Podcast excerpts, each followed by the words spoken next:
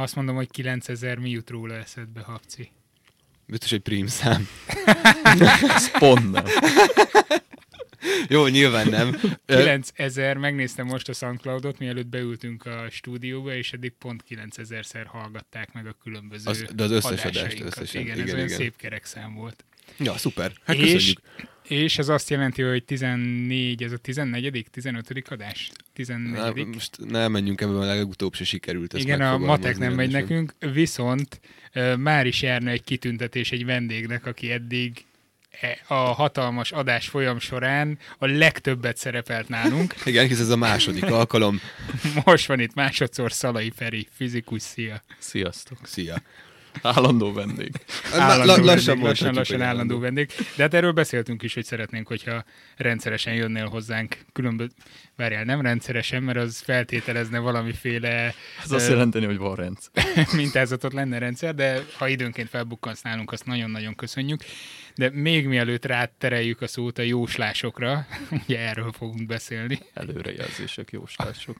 Jóslás, ez így jobban hangzik, nem? Készítsétek a tenyereteket. És egyébként lehet, hogy tenyérből is lehet jósolni. Már fizikus módra? Fizikus jósolni módra, bármiből lehet. Jól jósolni. Módra. Most gondolj bele, adatokat tudunk gyűjteni a tenyerünkből is, és abból következtethetünk. Hát végül is a hazugság vizsgálata az ugye... arról szól, hogy... De az egyfajta tenyérjóslás, akkor... Hát, belegondolsz, az ujjadra rakják az ellenállás kérést, és akkor abból. Na jó, de beszéljünk inkább arról, hogy milyen visszajelzések voltak eddig, hogy ne szakadjon meg itt a műsorfolyamnak a dinamikája, és bevallom, hogy onnan érkezett az egyik kritika a múltkori adásunkhoz, ahonnan legkevésbé vártam volna. A kancsókára gondolsz? A kancsókára. Igen, ugyanis az órádon volt, nem? Így van, az egyik hallgatóm szólt, hogy az nem is úgy van, amit a múltkor elmondtunk. Feri, gondolom hallgattad a podcast adást, de azért összefoglaljuk a kedvedért. Be kell köpjem a Ferit, meg kifaggattam a műsorát, és bevallotta, hogy nem hallgatta azóta meg egyiket se, ami volt. Úgyhogy... a helyes kifejezés a még. De ebből már is jósolhatjuk, hogy majd megfogja valószínűleg. Igen. Na mindegy, tehát arról volt szó röviden, hogy egy húsevő növény, egy kancsóka jött szóba, ami állítólag cickányt teszik. És az Attenborough-ról volt elnevezve. Így van, és Attenborough-ról nevezték el.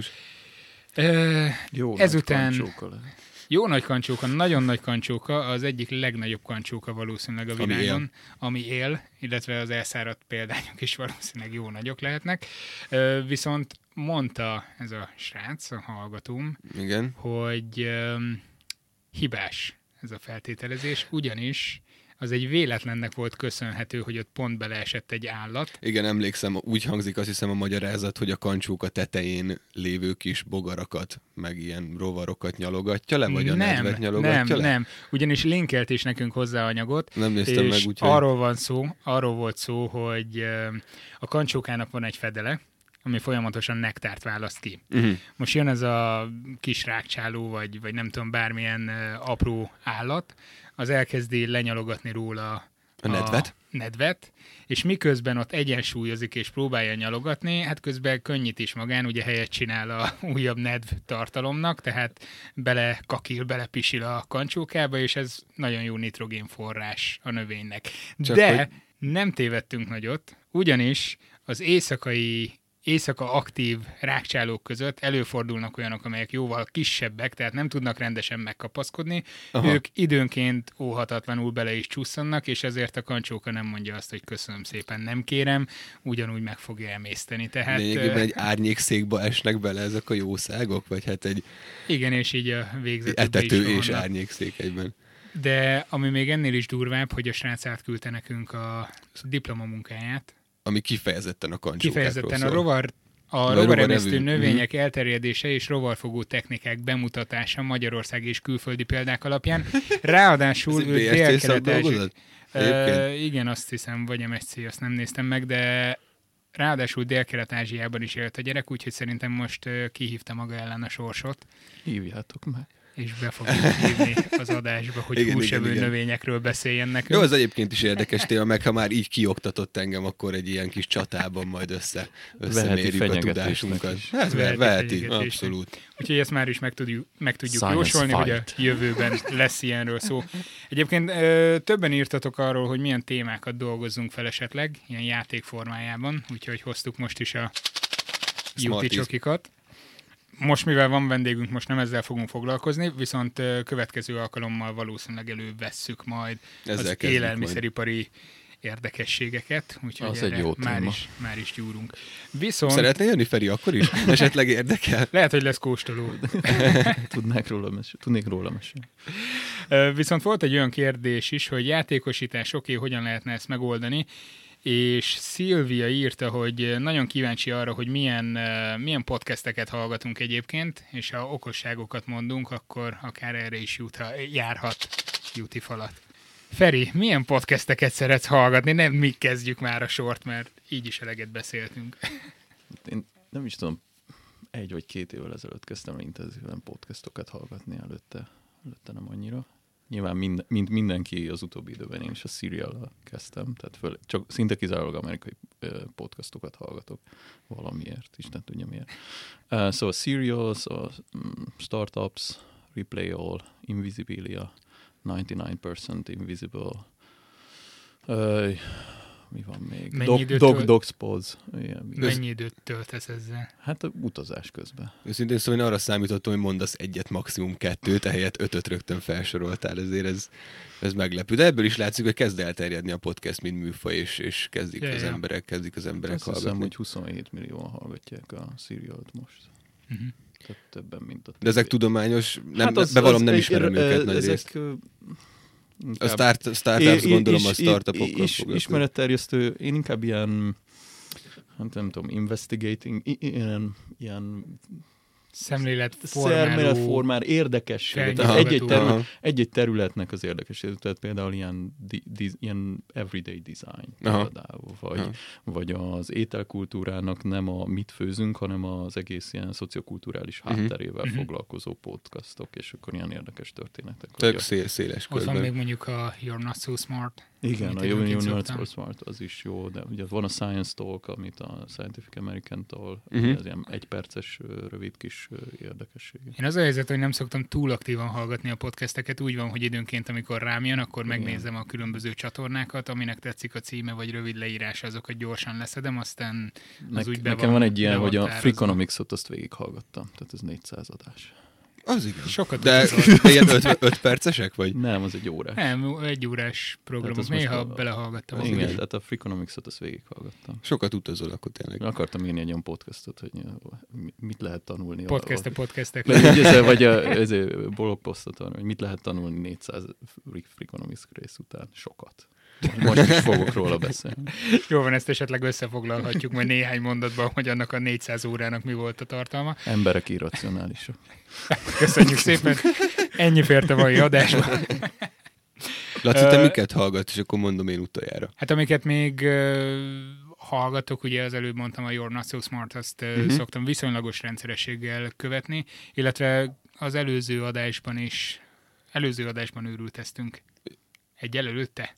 Tehát igen. Amikor a pszichiátriai betegekről volt szó, ott vetettem fel, hogy én nagyon szeretem például a Sick Boy podcastet. Igen, erre emlékszem. Úgyhogy ha esetleg valaki nem ismerős ezzel, egy srác, aki halálos beteg, ő dolgozza fel így azt, hogy mi megy keresztül, meghív mindenféle vendégeket magához, akik hasonlóan valamilyen súlyos betegségben szenvednek, és nagyon kötetlenül, nagyon sok humorral dolgoznak fel nagyon komoly témákat, ami szerintem egy zseniális megoldás. Akkor most kicsit megtöröm a sort, vagy van még valamit? Most mondanám így szerényen, hogy van még egy tudományos podcast Magyarországon, bár nem annyira szórakoztató, mint a másik. Mint a másik. Ez ugye az, amit Varga Mátéval csinálunk, az Impakták, abban általában egy kicsit komolyabban vesszük át egy-egy témakörnek a jellegzetességeit, érdekességeit, úgyhogy azt is érdemes hallgatni, aki esetleg ilyen komolyabb podcastekre fenni a fogát. Illetve zenei podcastek közül, hogyha említhetem, én a Sinusnode projektet szoktam hallgatni. Hát már mennyi boss podcastnek számít, de igen. Hát a hízelgő, köszönöm. Mert hogy ezt Hapci csinálja. Igen, kis zenei. Aki nem tudna, zenei projektem. Én mondok egy magyart, az Égéstér, amit a Totálkáros újságírók... Hát itt a különbség többen. Azért Égéstér. Igen, a Winkler Robert meg ilyesmi.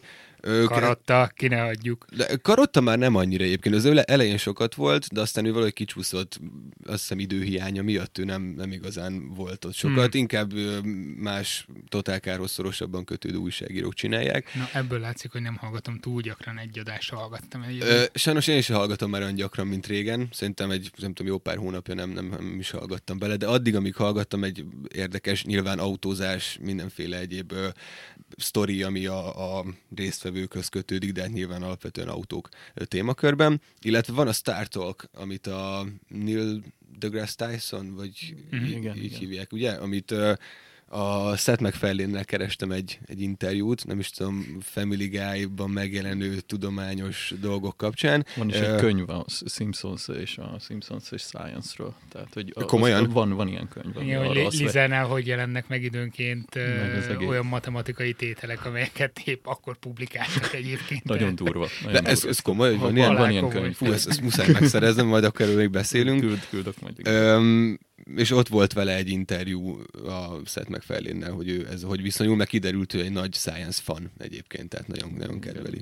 Futurama hát is tele van referencia. Igen. Már a Science szóban jön a Science magazinnak a podcastját is szoktam, azt viszonylag régen hallgattam utoljára, de egy időben azt viszonylag rendszeresen hallgattam. Ennyi, szerintem most. Hát ennyi. Most... Habci, te vagy a mester a nagy átkötéseknek, vagy vegyem át a témát. Feri, megjósoltad volna, hogy... bármit. Hogy ennyi mindenről fogunk beszélni? Én az egyszerű átkötések híve vagyok, de szerintem most sikerült egy picit. Én megjósoltam valami, hogy 2 oldalt jegyzeteltem, és amikor átgondoltam, hogy mindent lehet ebből a témából elmondani. Hagyjuk kibontakozni Ferencet. Akkor rájöttem, hogy lényegében 4,5 órán keresztül egyfolytában tudnék erről beszélni. Na jó, de egy kicsit konkretizáljuk. Egyébként, mivel arról volt szó, hogy játékosítjuk a dolgot, szerintem te mondtál a legtöbb podcastet, úgyhogy Feri, neked jár egy adag Smarties. De rögtön 3 kap? Hát én is kérek. Annyit mondtam. Köszi. Nem annál azért többet mondtál. Jól van. Szóval jóslás, de akkor pontosan miről fogunk most beszélni? Hát ugye van egy különös apropója ennek az egész jóslásnak, ugye zajlik az amerikai elnökválasztás, és ugye rengetegen tippelnek, vagy rengetegen gondolták azt, hogy ők tudják, hogy fog ez a dolog kinézni, aztán jól meglepődtek, hogy hát nem pont úgy, ahogy ezt jósolták. Gyakorlatilag ami történik az egyik oldalon, nem fogjuk megnevezni az illetőt szándékosan, azt nem jósolta volna meg senki. De ennek ellenére emiatt egy rettentő érdekes küzdelmet fogunk látni, mert pont az történik, ugye minden ilyen történet az akkor kezd el izgalmas lenni, amikor nem az történik, amit megjósolunk, mert az hirtelen unalmas, hát azt ismerjük, hanem amikor a surprise, a meglepetés. Most nagyon naivan megkérdezném, hogy mégis mi közel a fizikának ahhoz, hogy most az amerikai elnökválasztásnak mi lesz az eredménye, de hát ugye a korábbi adásainkban már beszéltünk arról, hogy különböző társadalmi folyamatok is mennyire hasonlítanak. Hát igen, és akkor ugye megint csak visszautalok ugye a kedvenc science fiction íromra, Asimovra és a Foundationra. Tehát, hogy ugye ez az egész mathematical sociology, meg ez a pszichohistorikusság, ugye ez az egész sztori az ugye azt mondja, hogy nagy mennyiségű embernek hosszú távú viselkedését meg lehet jósolni. Ez a sci-fi része a dolognak. A praktikus része a dolognak, hogy tényleg. Tehát, hogy nagyon sok esetben, ha belegondoltok az egész ilyen makroökonómiai, gazdasági előrejelzés, az tulajdonképpen arról szól, hogy nagy mennyiségű ember nagy tömegben hogy fog viselkedni, és ezek hogy jelennek meg az árakban, meg mindenféle egyéb dolgokban.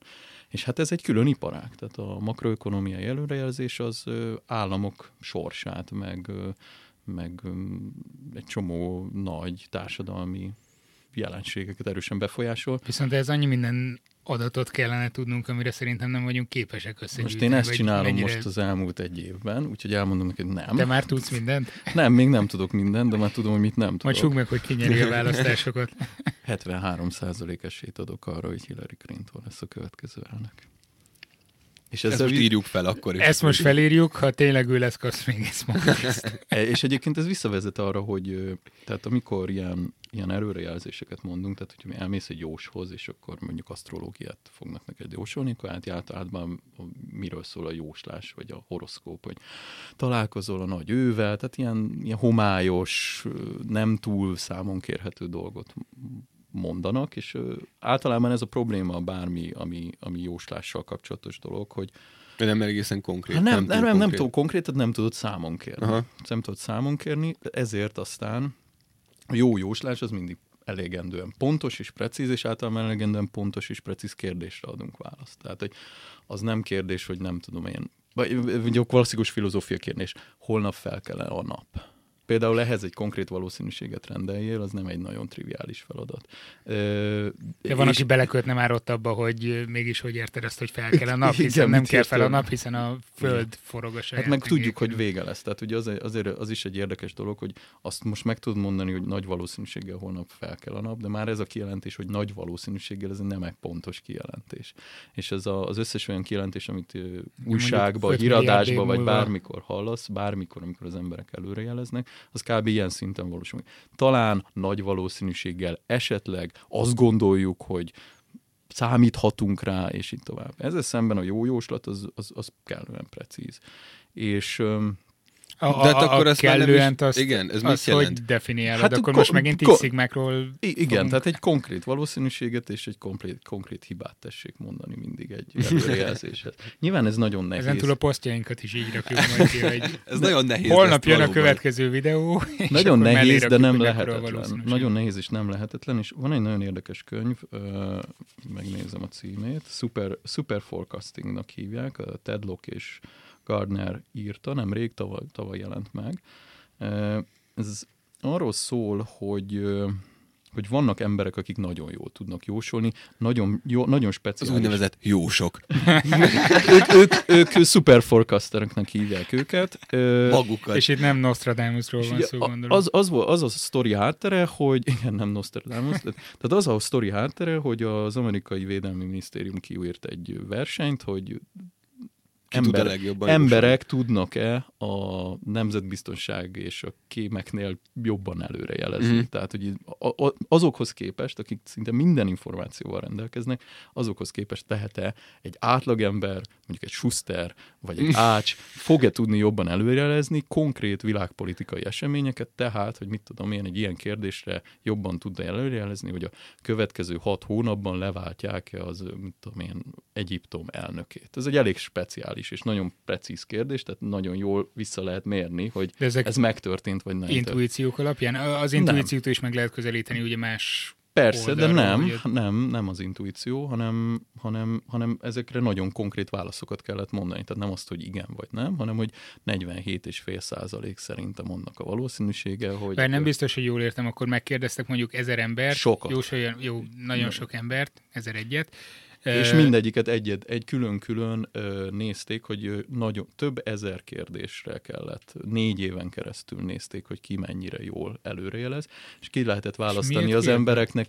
Van 2%, akik borzasztóan jól jeleznek előre, ráadásul, hogyha ezeket az emberek... Ez egy kognitív képesség, ezek igen, szerint, ez egy kognitív képesség, és be is lehet azonosítani. Ezzel kapcsolatban lehet, hogy fogunk majd még egy adást csinálni, ugyanis van kutató Magyarországon is, aki hasonló dolgokkal foglalkozik. És az volt, hogy 3-4 nagyon fontos tulajdonságát meg lehetett ezeknek az embereknek mondani, tehát például az első dolog az, hogy ha felteszik neked azt a kérdést, és nem értesz hozzá, hogy mondjuk a Apple részvények ára 3 nap múlva hol lesz, akkor a válaszod az, hogy nem tudom, utána nézek.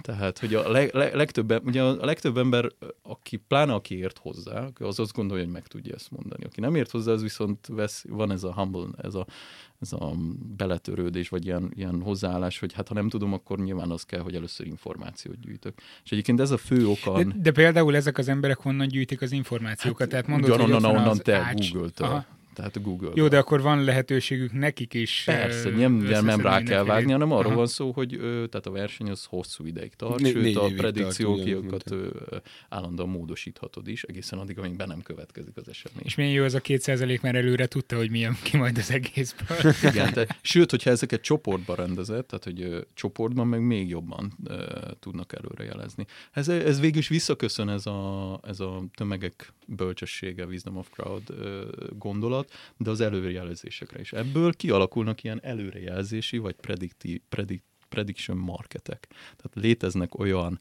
weboldalak, ahol pénzt lehet azzal szerezni, hogy jósoló piac, vagy nem tudom, hogy fordítanám magyarra, de előrejelző piac. És egy 10 dekát szeretnék kérni abból. És lehet konkrétan pénzt is keresni azzal, hogy jól jósolsz előre, de az izgalom az, hogy ezt cégek használják arra, hogy nagyon konkrét kérdéseket tegyenek. De akkor most kiválasztották azt a 2%-nyit ebből a rengeteg emberből, akik erre nagyon alkalmasak, és utána mit kezdtek azzal a 2%-kal? Hát például... Elkezdte alkalmazni őket az FBI, van, aki kapott konkrét ajánlatot, de általában nem mennek el dolgozni ilyen helyen. Vagy csak pénz után. Hiszen úgyis tudják, mi lesz belőle. Jól előre látták a valószínűségeket. De van egy velük például lehet határozott időre szerződést kötni, mert nagyon pontosan meg fogják tudni mondani, hogy... mi a valószínűség annak, hogy megszegem a szerződést. Van egy Hypermind.com nevű oldal, ami végül ebből jött ki, és akkor ott zajlik ez a predikciós történet, úgy érdemes megnézni, hogy mi zajlik ott. De van számtalan más. Hát maga a sportfogadás az gyakorlatilag ugyanerről szól, csak nem politikai eseményekre, hanem sportra. Tehát magának a sportfogadásnak egy nagyon-nagyon régi története van. Hát végül is az egyfajta előrejelzés. Előrejelzett, hogy mennyi lesz a foci meccs eredménye. Mm-hmm. És amikor azt mondod, hogy például egy ilyen világgazdasági eseményt előrejelezni, borzasztó sok adat kell, meg minden, ez a naív első gondolat. De a jó előrejelzés az nem arról szól, hogy gyűjtsük össze a világ összes adatát, majd rakjuk bele a nagy fekete a mesterséges intelligenciába, majd kiköpi, hogy 42. Nyilván. Mert ez nem tudás. Ez is egyfajta tudás, és a maga mesterséges intelligencia mögött, ugye arról múltkor már beszéltünk, hogy nagyon sok ilyen tudás van. Az igazán izgalmas előrejelzések mindig azok, hogyha néhány paraméterből tudsz jellemzően, mert akkor megfogtad a lényeget. Tehát az, ami igazán hajtja a világot. Tehát egy tipikus makroökonomiai előrejelzés. De akkor ez valahol így ellentmondanak annak a nagyon népszerű, vagy nagyon ismert elméletnek, a pillangó hatásnak, hogy akkor most a kis tényezők, hogyha én a lényeget megfogom, akkor... Ezért fogsz hibázni. Tehát a pillangó effektus miatt fogsz hibázni. Tehát ezért fogod nem eltalálni. És ez a 2% miért nem hibáz emiatt? Ő is hibáz, de nem jóval kevesebbet hibáz. Honnan tudod, hogy én nem vagyok a 2%? Pont ezt akartam kérdezni, ezt hogy deríthetjük ki? Vagy erre én is tudok jelentkezni? Persze, ezek elég nyilvánosak, ezek a predikciós marketek, és el kell menni, aztán játszani. Tehát így ki lehet magadat próbálni. A meteorológusok azok nem túl jól szerepelnek ezeken a dolgokon. Igen? Mert az időjárás sose jön be. Igen, viszont szerintem, hogyha rááll az agyad arra, hogy folyamatosan előre jelez dolgokat, lehet, hogy más összefüggések. Meg lehet ezt tanulni. Tehát ez egy tanulható képesség. Egyrészt az nem igaz, hogy az időjárás előrejelzés az nem jön be, tehát hogyha tényleg hosszú idősoron megnézed, hogy az előrejelzés a rövid távú, tehát hogyha azt nézed meg, hogy másnap, vagy harmadnap, vagy mondjuk a következő a rövid távú időjárás előrejelzés az ma, mondjuk az következő 12 órára az elég pontos tud lenni. Ezt használják például mezőgazdaságban, ilyen fagykárok és ilyeneknek a megvédésére. Én is foglalkoztam ilyeneket. 12 órára előre relatíve jól tudunk, meglehetősen nagy pontossággal tudunk még időjárást is előrejelezni. Különösen, ugye az van, hogy mi hozzá vagyunk szokva, hogy Magyarországról hallunk időjárás előrejelzéseket. Magyarország a kontinentális éghajlat miatt egy relatíve nehéz ügy, mert nagyon sok hatás van.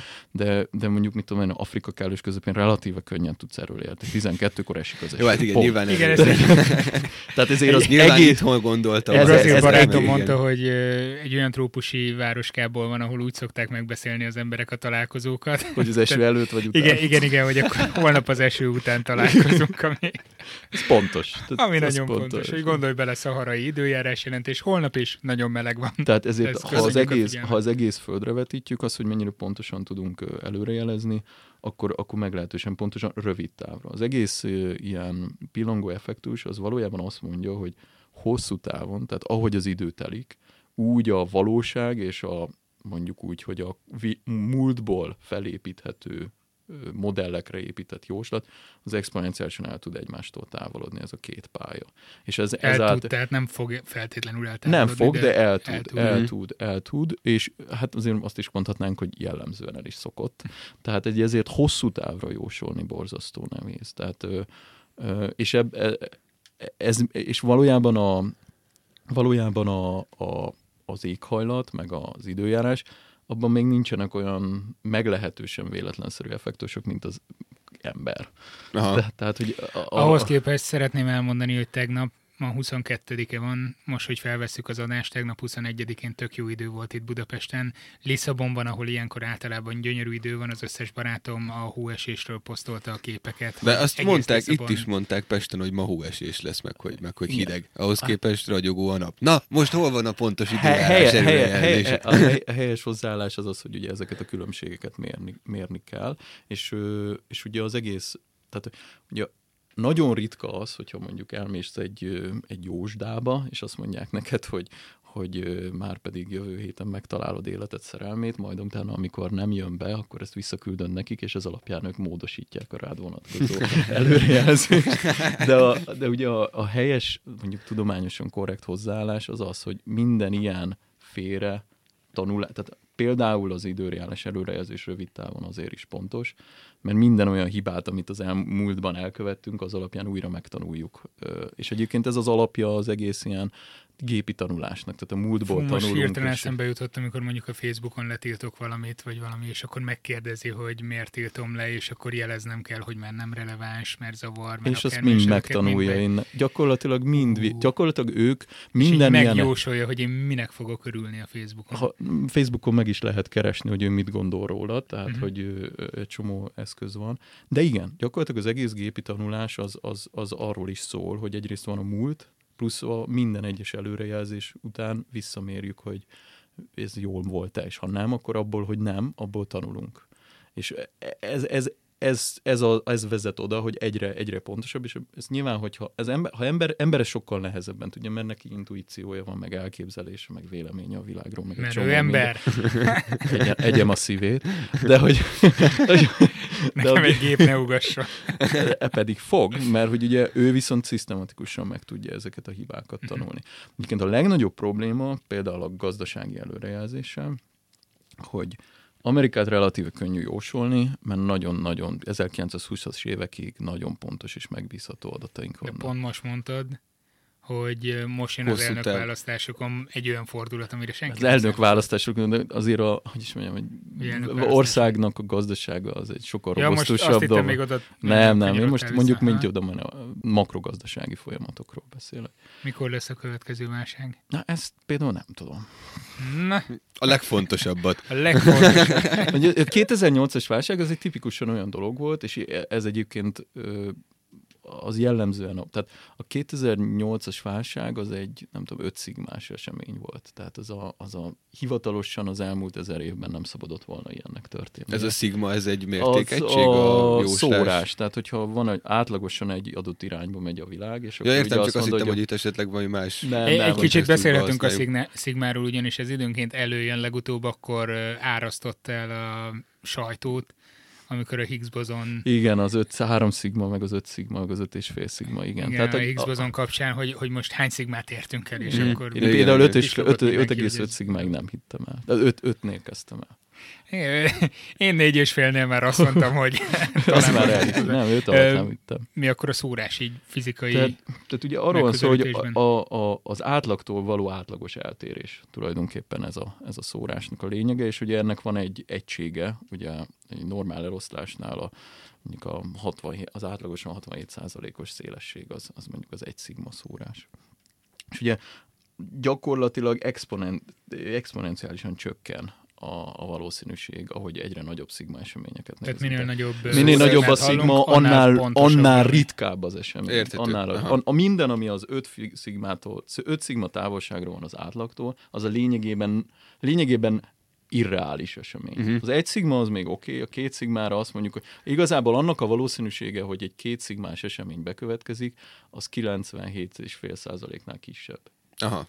Ez még felfogható. Vagy tehát 1-97%. Akkor a jósnő vajon hány szigmáson jósol a tenyerem? Hát, igen, rosszul mondjuk így. 10-23. Már az átlagot sem feltétlenül találja.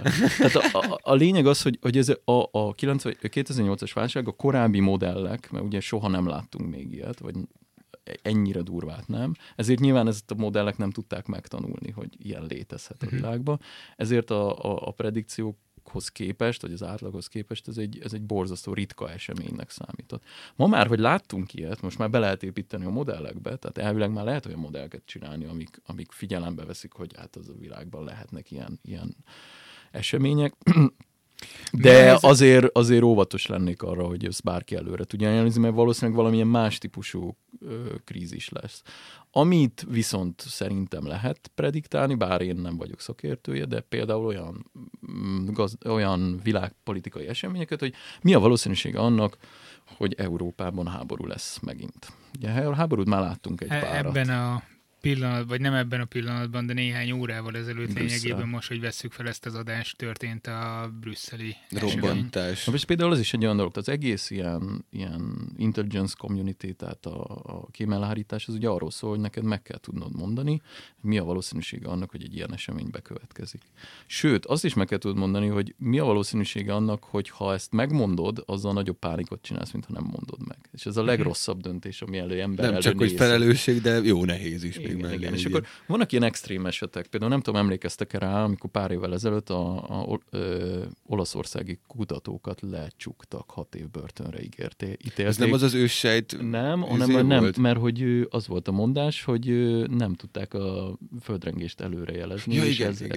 És ez kiderült, hogy persze ez nem az a fő. Rémlik. De volt, igen, 2012-ben 6 év börtönre ítéltek 7 darab alatt olasz kutatót, azzal a mondással, hogy 2009-ben volt Olaszországban egy nagy földrengés, és akkor ugye a hírekben az jött le, hogy azért ítélték el, mert ugye ezt nem tudták előrejelezni. A valóságban az van, hogy nem azért ítélték el őket, mert nem tudták előrejelezni, és akkor ebből volt ilyen nagy, hogy science, hogy lehet elítélni valakit predikcióért, rossz predikcióért, tehát nem szoktak ilyet. Hát mondjuk egy augusztus 20-ai viharnál is volt nálunk ebből komoly problémák. Ezek egyre gyakrabban felmerülnek, hogy felelősséget kell vállalni az előjelezésért és a hibákért. Csak és akkor itt az olaszoknál az volt a probléma, hogy ők előrejelezték, de nem a fő probléma. Érdekes végigolvasni a dolgot, mert a híradásukban az jött le, hogy azt mindenki arra hivatkozott, mert nem tudták előrejelezni, de hát azt nem lehet, akkor miért csukjuk le. Valóságban ezzel szemben az, hogy nem azért ítélték el őket, mert nem tudták el, hanem pont azért ítélték el, mert amikor beszéltek arról, hogy mi fog bekövetkezni, nem merték felvállalni annak a kockázatát, hogy nem tévednek, ezért nem fogalmaztak pontosan, amiről előbb beszéltünk. Tehát nem mondták meg azt, hogy nem mondták, hogy 3 szigma az esély. Igen, nem mondták, tehát ilyen homályos kijelentéseket tettek, és a homályos kijelentésekre az emberek kevésbé hajlamosak. Lehet, hogy lesz földrengés, és nem biztos, és más 2 nap múlva meg ott volt a balhé. Tehát, nagyon durva. Nagyon durva. Különösen úgy, most ismét egy lisszaboni példát hozok fel, 1755-ben volt ott egy olyan földrengés, ami a félvárost elpusztította. Minden évben szinte visszatér a helyi közéletben, hogy készült fel a város egy esetleges következő földrengésre, vagy mennyire fel kéne készülni. Nyilván ott is megy az egymásra mutogatás, meg a majd csináljuk, de akár itt nálunk is mondhatnánk árvizeket, vagy hasonló természeti katasztrófákat. Tehát itt azért nagyon fontos lenne tudni, hogy mekkora az esély, hogy bekövetkezik valami. És hát erre azért vannak elég jó modellek, amit nyilván tévednek. Itt megint arról merül a dolog, hogy valakinek az a dolga, hogy előrejelzést tegyen, és utána még inkább az a dolga, hogy pontosan fogalmazzon, és minél homályosabban fogalmaz, annál inkább elköveti a valami fajta felelőtlenségnek a fogalmát. De mi történne akkor például, és ez rengeteg amerikai filmben lehet ilyet látni, amikor... Tehát nyilván igaz. De valahol nyilván igaz maga a gondolkodásmenet, hogy ha én azt mondom, hogy földrengés lesz, de az nem éri el egy adott biztonsági szintet, akkor, vagy valószínűségi szintet, akkor kitelepítsek-e 3 millió embert egy... Igen. Nem tudom, Nápolyt telepítsük ki például, hogy most tehát kitörés lesz? Vagy akár San Franciscót meg onnantól délre mindenkit. Igen, tehát hogy tehát nem azt mondtam, hogy ez könnyű, csak azt mondtam, hogy van egyfajta azt is, felelősség. Hogy Superman most kit mentsen meg a... Igen. De és felelősségre lehet vonni emiatt valakit? Tehát nem tudom, azt ez mondja, egy jó kérdés, hogy miért is lehet valójában. Hogy... Szerintem azért, mert valaki hibázik az előjelzésben, azért nem korrekt felelősségre vonni. Azért, hogyha ha nem vállalja fel azt a kockázatot, hogy ilyet legyen, és cserébe inkább elken, és tulajdonképpen kimeríti tulajdonképpen rosszul végző munkáját. Hát de mi az, hogy elken? Tehát ezt hogy oldottad volna meg? Az érdekel, ki jött neked az eredmény a kutatási adataid alapján? 67%. Mit mondtál volna erre a sajtónak, a katasztrófavédelemnek? Azt, hogy 67%.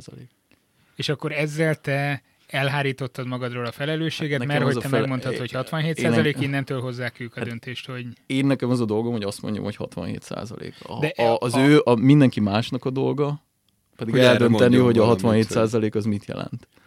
De ha én azt mondom, vagy azt hallom, hogy 67% az esélye, hogy most holnap földrengés lesz, lehet, hogy megvonom a vállam, ugyanúgy, mintha nem azt mondta volna, hogy 67%, hanem azt mondja, hogy hát jó nagy esélye van. Oké, annak a valószínűsége, hogy a svájci frankban felvett hiteled, az elér egy bizonyos korlátot, az 43,5%. Felveszed a hitelt, vagy sem? Nem veszek fel svájci frankban. Tehát gyakorlatilag minden nap találkozol ilyen kijelentéssel, és te neked személyesen, az államnak, meg az összes szervezetnek... Most majdnem azt mondtam, hogy megvan a felelőssége. De attól, hogy felveszek hitelt, annak nem lesz semmilyen jogi következménye, de... Ez nem igaz, tehát látjuk, hogy ha nagyon sokan hoznak meg valamilyen hibás előrejelzés, vagy hibás tájékoztatás alapján döntéseket, akkor igen, annak nemzetgazdasági, tehát össztársadalmi jelentősége van. Igen, viszont én oda szerettem volna kiukadni, hogy ismerve a oktatás helyzetét, az emberek ismeretanyagát... És akkor most el fogunk abba menni, hogy az emberek nem tudják eldönteni, igen, hogy a 67%... Azt mondom, hogy 67% plusz-minusz 1 szigma az mit jelent? Ez most jó, vagy nem? Tehát itt megint megérkeztünk oda, és erre akartam kiukadni az előbb is ezzel a kérdéssel, hogy mekkora szakadék van a kutatóknak a gondolatai között, illetve a között, hogy ezt a nagy közönség értelmezi. Nagy. Ez baj, de ez nem mentesít senkit a személyes felelősség alól. Tehát én nem gondolom azt, hogy csak azért, mert ezt nem értettük meg, hogy ez mit jelent, hát majd legközelebb megértjük. Tehát hogy azért, mondjuk ez nagyon durva egy földrengés és a halálos áldozatok számának figyelembevételével, de a helyzet az az, hogy ez egy, ha így tetszik, akkor itt zajlik a szemünk előtt az evolúció. Van egy másik izgalmas sztori, ez 2011, ott Románia, a szomszédunk. Képzeljétek el, Romániában a boszorkányokat a rossz jóslásokért elkezdték börtönre és pénzbüntetésre itt. Hányban járunk? 2011-ben. Ezt most akkor összefoglalnád még egyszer. 2011-ben. Nekem az első fele nem volt, meg Lacinak a második. Boszorkányokat. Tehát Romániában, először is ehhez tudni kell, hogy Romániában... Ez tök jó, nagyon hamar megszűnik a boszorkányság szerintem. Nem. Ups. Tehát, hogy Romániában azt tudni kell, hogy Románia... aszimtotikusan közeledik majd a nullához. Nagyon nagy hagyománya van politikusoknak, üzletembereknek és magánembereknél is, hogy jósoktól, boszorkányoktól, viccektől, mereszted rám a szemed, Laci, mint aki... Véleményt kérjenek. Nem. Igen, de egyébként joggal nézel nem rád nézek így, hanem kikerekedett. Ez egy kulturális dolog. Ott, hát ugye Transzilvánia meg az egész. Még podcast ez, ahol le kell nyűgözni a másikat? Nem tudom, biztos van ilyen. Ami arról szól, hogy beszélget a két műsorvezető, és meg kell győzni a másikat arról, hogy ez valami érdekesség. Mert most ez garantáltan... Surprisingly Awesome. Surprisingly Awesome, most ez egy pont ilyen volt, úgyhogy ezért jár szóval neked 2000 begyűjtöm az egész egyébként adagot. Egyébként, azért, bocsánat még valamit, mert azért gondoltam, hogy rám nézel, mert hogy nekem van romániai kötődésem, meg kisebb koromban sokat jártam oda. Nem, eszedbe se jutott, jó, mindegy. Eszedbe se jutott. Rossz előrejelzés, -1 pont. De nekem fűznek oda családi szálak. Én erről nem hallottam, hogy az ilyen bevett módi lenne ott, hogy az emberek ilyen igénybe veszik ezeket. Azért jöttek el onnan a szüleim, mert elegük lett a baszoltányságból. Nekem nem ismerik elmondani. De érdekes egyébként. Én esetre én is csak a irodásokra tudok utalni ezzel kapcsolatban, de tény, ami tény, hogy... Nem jársz Martíz, rossz előrejelzés. Először adóztatni kezdték egyen magát a tevékenységet, és aztán később odáig feljut a helyzet. Nem tudom, hogy ez a törvény még mindig életben van, de volt egy olyan időszak Romániában, amikor konkrétan ugye, mi a dilemma? Ugye az a dilemma, hogyha az emberek nagy mennyiségben kezdenek el hülyeségre hallgatni, akkor annak van társadalmi hatása. Mit tesz egy állam? Megpróbál ez ellen menni. Hogy lehet ellen menni? Valami nyilván mit csinál, mint mindig mit csinál egy állam, valamilyen abszurd szabályozást hoz létre. Műjóslásokat adnak az embereknek. És ennek egyik nagyon módja abszurd. Az, hogy tehát hivatalosan legalábbis előterjesztés szintjén mindenképpen, de állítólag törvényszinten is volt olyan, hogy kifejezetten a jósokat, boszorkányokat, akik ilyen fékjóslással foglalkoznak, azokat akár leginkább pénzbüntetésre, de szélsőséges esetben börtönbüntetésre is állam, hogy léteznek boszorkányok. Ez egyébként a legdurvább benne, hogyha ha innen nézed, akkor igen. Tehát arról van szó, hogy mivel hogy állami politikusok is jártak ezekhez a jósokhoz, ezért aztán muszáj volt ezzel valamit kezdeni, és ez az egyik módja. Jó, mondjuk a politikusok boszorkányait valószínűleg valami kivétellel védték, hogy... Kivéve Béla. De hogy ott nagyon gazdag embereknek számítanak ezek a jósok, pont ezek miatt, a kötöttségek miatt. Akkor szerintem most teszteljük le, hogy benne vagyunk-e a 2%-ban. Ha benne, akkor irány Románia és külgazdagok leszünk. Az biztos. Jó hely egyébként, tehát eljósolgatnánk ott magunknak. Igen. Ja, igen. Eljósolgatunk, nem kell félnünk attól, hogy meg leszünk büntetve, hiszen a 2%-ban vagyunk. Így van. Igen. Na még valamilyen érdekes sztori. Megpróbálom összeszedni az államat az asztal alól most ezután. Nekem is leesett ettől az állam. Megkeresem mindjárt. Hát ugye, ami egy nagyon érdekes dolog ezzel az egész jóslás meg előrejelzése kapcsolatban, amit ugye most napról napra szembe jön velünk, azok ugye, hogy hogyan kapcsolódik ez az egész dologhoz az előítélet kérdése, tehát az emberi előítélet. Végül is, ha belegondolsz, az emberi előítélet ilyen értelemben azért jó mesterséges intelligenciával és gépi tanulással foglalkozni, mert az, amit így a napi szinten látsz, például előítélet. És akkor azt konkrétan meg tudod nézni, hogy egy mesterséges intelligencia az mennyire előítéletes. Ugye előítéletes lehet? Igen, tehát minden mesterséges intelligencia előítéletes a szónak abban az értelmében, hogy ugye mit is jelent az előítélete? Most nagyon leegyszerűsítve. Az, hogy látsz egy mintát, azt mondod, hogy bizonyos népcsoportok jellemzően elkövetnek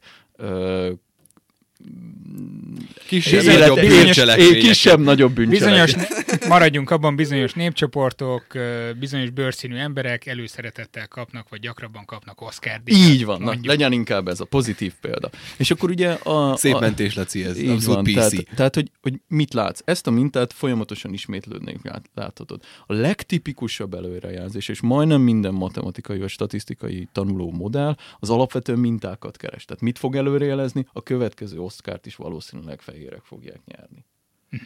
Ez egy előítélet, mert miért? Ilyen értelemben előítéletes, hiszen arról van szó, hogy persze, hogy lehet ettől eltérés, de én látok egy mintát, és azt gondolom, hogy a probléma abból van, hogy te egy viszonylag szűk mintát látsz. Most nem pont az Oscarnál, de bizonyos más előítéleteknél valójában az történik, hogy te egy mintát veszel, ez a minta nem reprezentálja a világot egészében, tehát te valójában beépítesz egy előítéletet, egy bias-t a te predikciós modelledbe.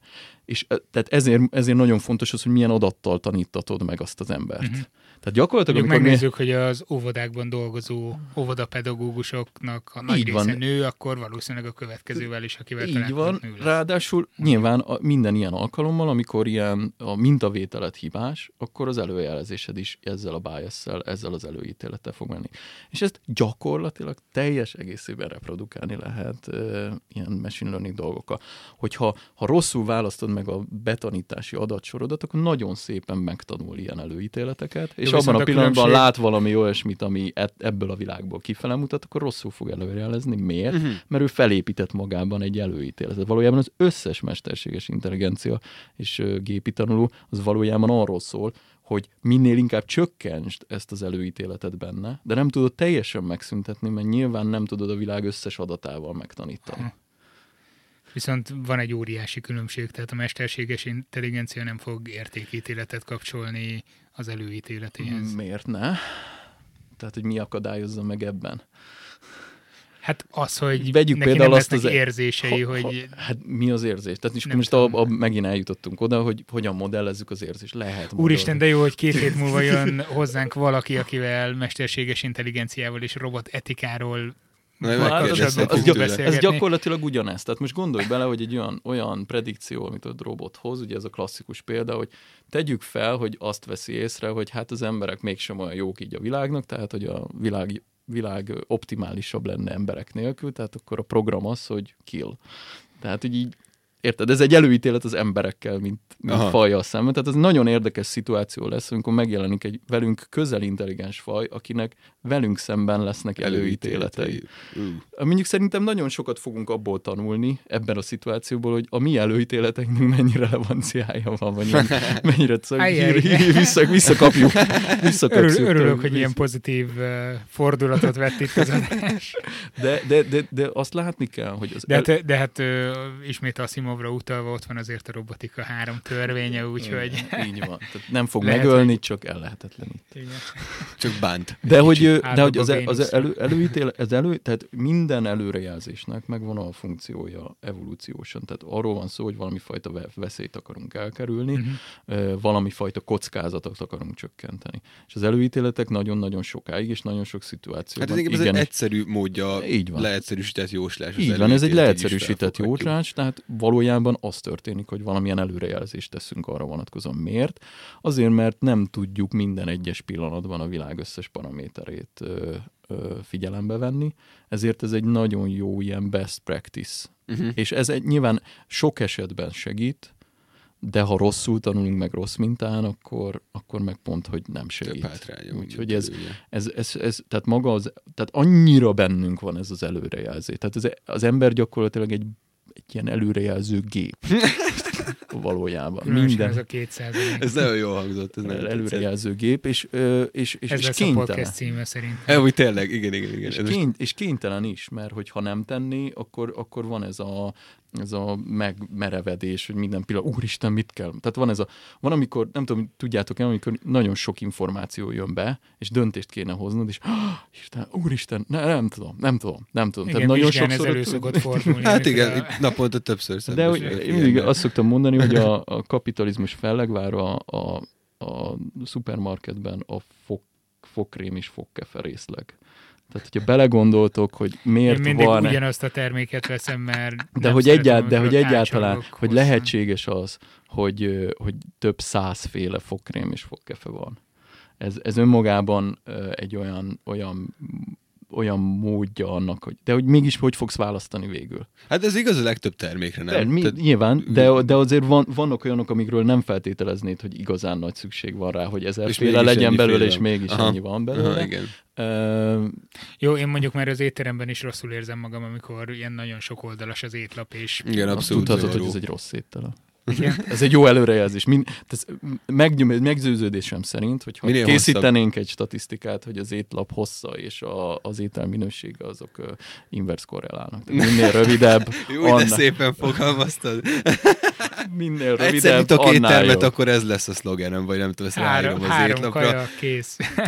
Nézzétek meg, egy Michelin-csillagos étteremnek az étlapja az nem 5 oldal hosszú. Jó, ma este Michelin-csillagos étteremben eszünk. Most már van belőle Magyarországon is 5, úgyhogy lehet menni. Szuper. Irányunk. Ja, majdnem kimondtam a nevét az egyiknek, nem reklámozunk. Nem reklámozunk. Úgyhogy az előítéletek azok nagyon szorosan kapcsolódnak az előrejelzéshez is, és sajnos az van, hogy az ilyen evolúciósak belénk van égetve. Ezt ugye ki is használjuk, az egész marketing az miről szól, ugye arról szól, hogy ezt az előítéletet a cég irányába mozdítsa el. Mm-hmm. Tehát az, hogy neked jó érzésed legyen attól, hogy a piros betűs italt iszod, az azért van, mert te felépítesz magadban egy előítét arra vonatkozóan, tehát magyarul előrejelzed a te saját jólétedet. Ha most elmondanám, mi villant be, hirtelen megjelent előttem egy teljes doboz és rajta pirossal, hogy tej. De hát a tej is az. Mert azt mondtad, hogy piros betűs, és betűkön kezdtem gondolkodni.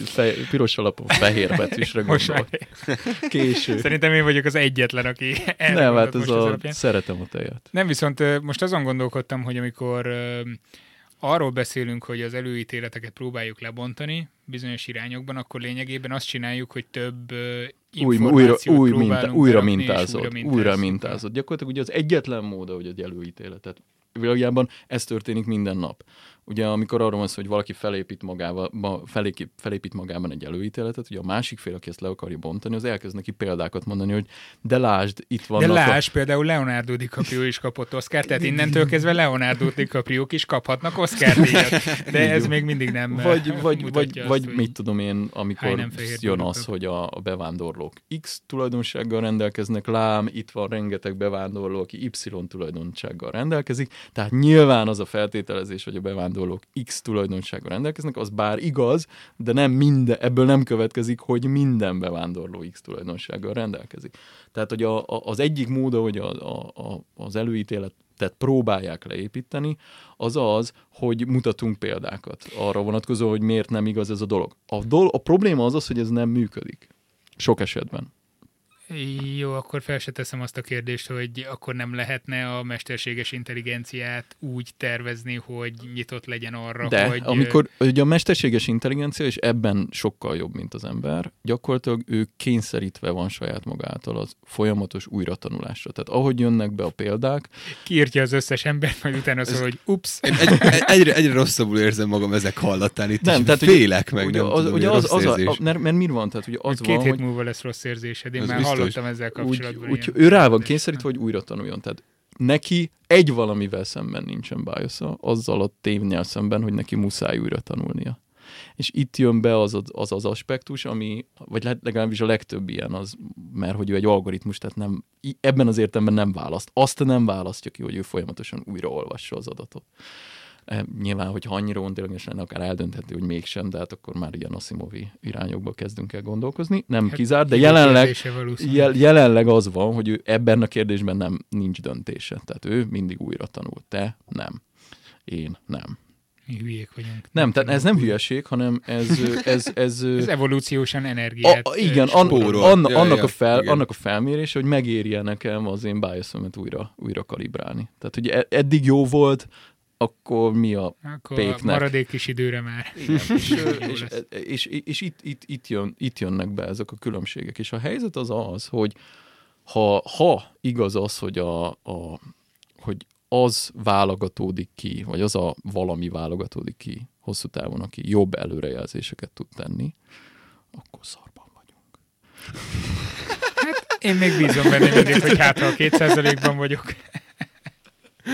Tehát, hogy ugye azt látjuk valójában, hogy ahogy a gépek egyre jobb előrejelzéseket tudnak lenni. Klasszikus példa, múltkor is beszéltem róla, pénzpiacok. Tehát ugye az, hogy az amerikai részvénypiac 70%-a az nem emberek által kereskedett tranzakciókból áll, hanem javarész gépek által. Algoritmusok és gépek. Igen. Tehát ebből az is látszik, hogy bár még az előny, ennek az előnynek az élvezői azok embereknél jelennek meg, de az effektív munkát, akik ténylegesen az előrejelzésekben vagy az elemzéseket végzik, azok már nem emberek.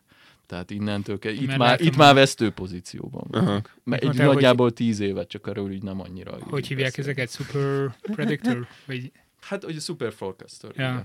Látom, hogy a super forecasterek majd így baltákkal verik szét a számítógépeket, mint az ipari forradalom. Egyébként röhögni fogsz, de szerint ha nekem most jósolnom kell, de ez egy olyan műsor, hogy én jóslásokat teszek. Tehát ha jósolnom kell, akkor igenis azt gondolom, hogy két nagyon érdekes trend lesz. Az egyik ez a technoluditizmus, tehát hogy utáljuk a gépeket, mert veszélyeztetik a dolgokat. De nagyon sokan hamar rá fognak arra jönni, hogy nem biztos, hogy a migránsok veszélyeztetik az ő munkájukat. Hanem a gépek. Tehát, hogy egy nagyon hasonló ellenállásba gondolkozóként, tehát egy nagyon hasonló reakciókat várok mondjuk a következő 5,3 évben. Plusz-minusz 3 hónap, csak hogy pontosak. Mennyi szigma? Legyen egy pontos predikció, ha már azt mondtam. Tehát egy annak a valószínűsége, hogy a technoluditizmus a következő 5 évben szignifikáns, tehát az azt jelenti, hogy több mint 200 000 embert fog érinteni Európában,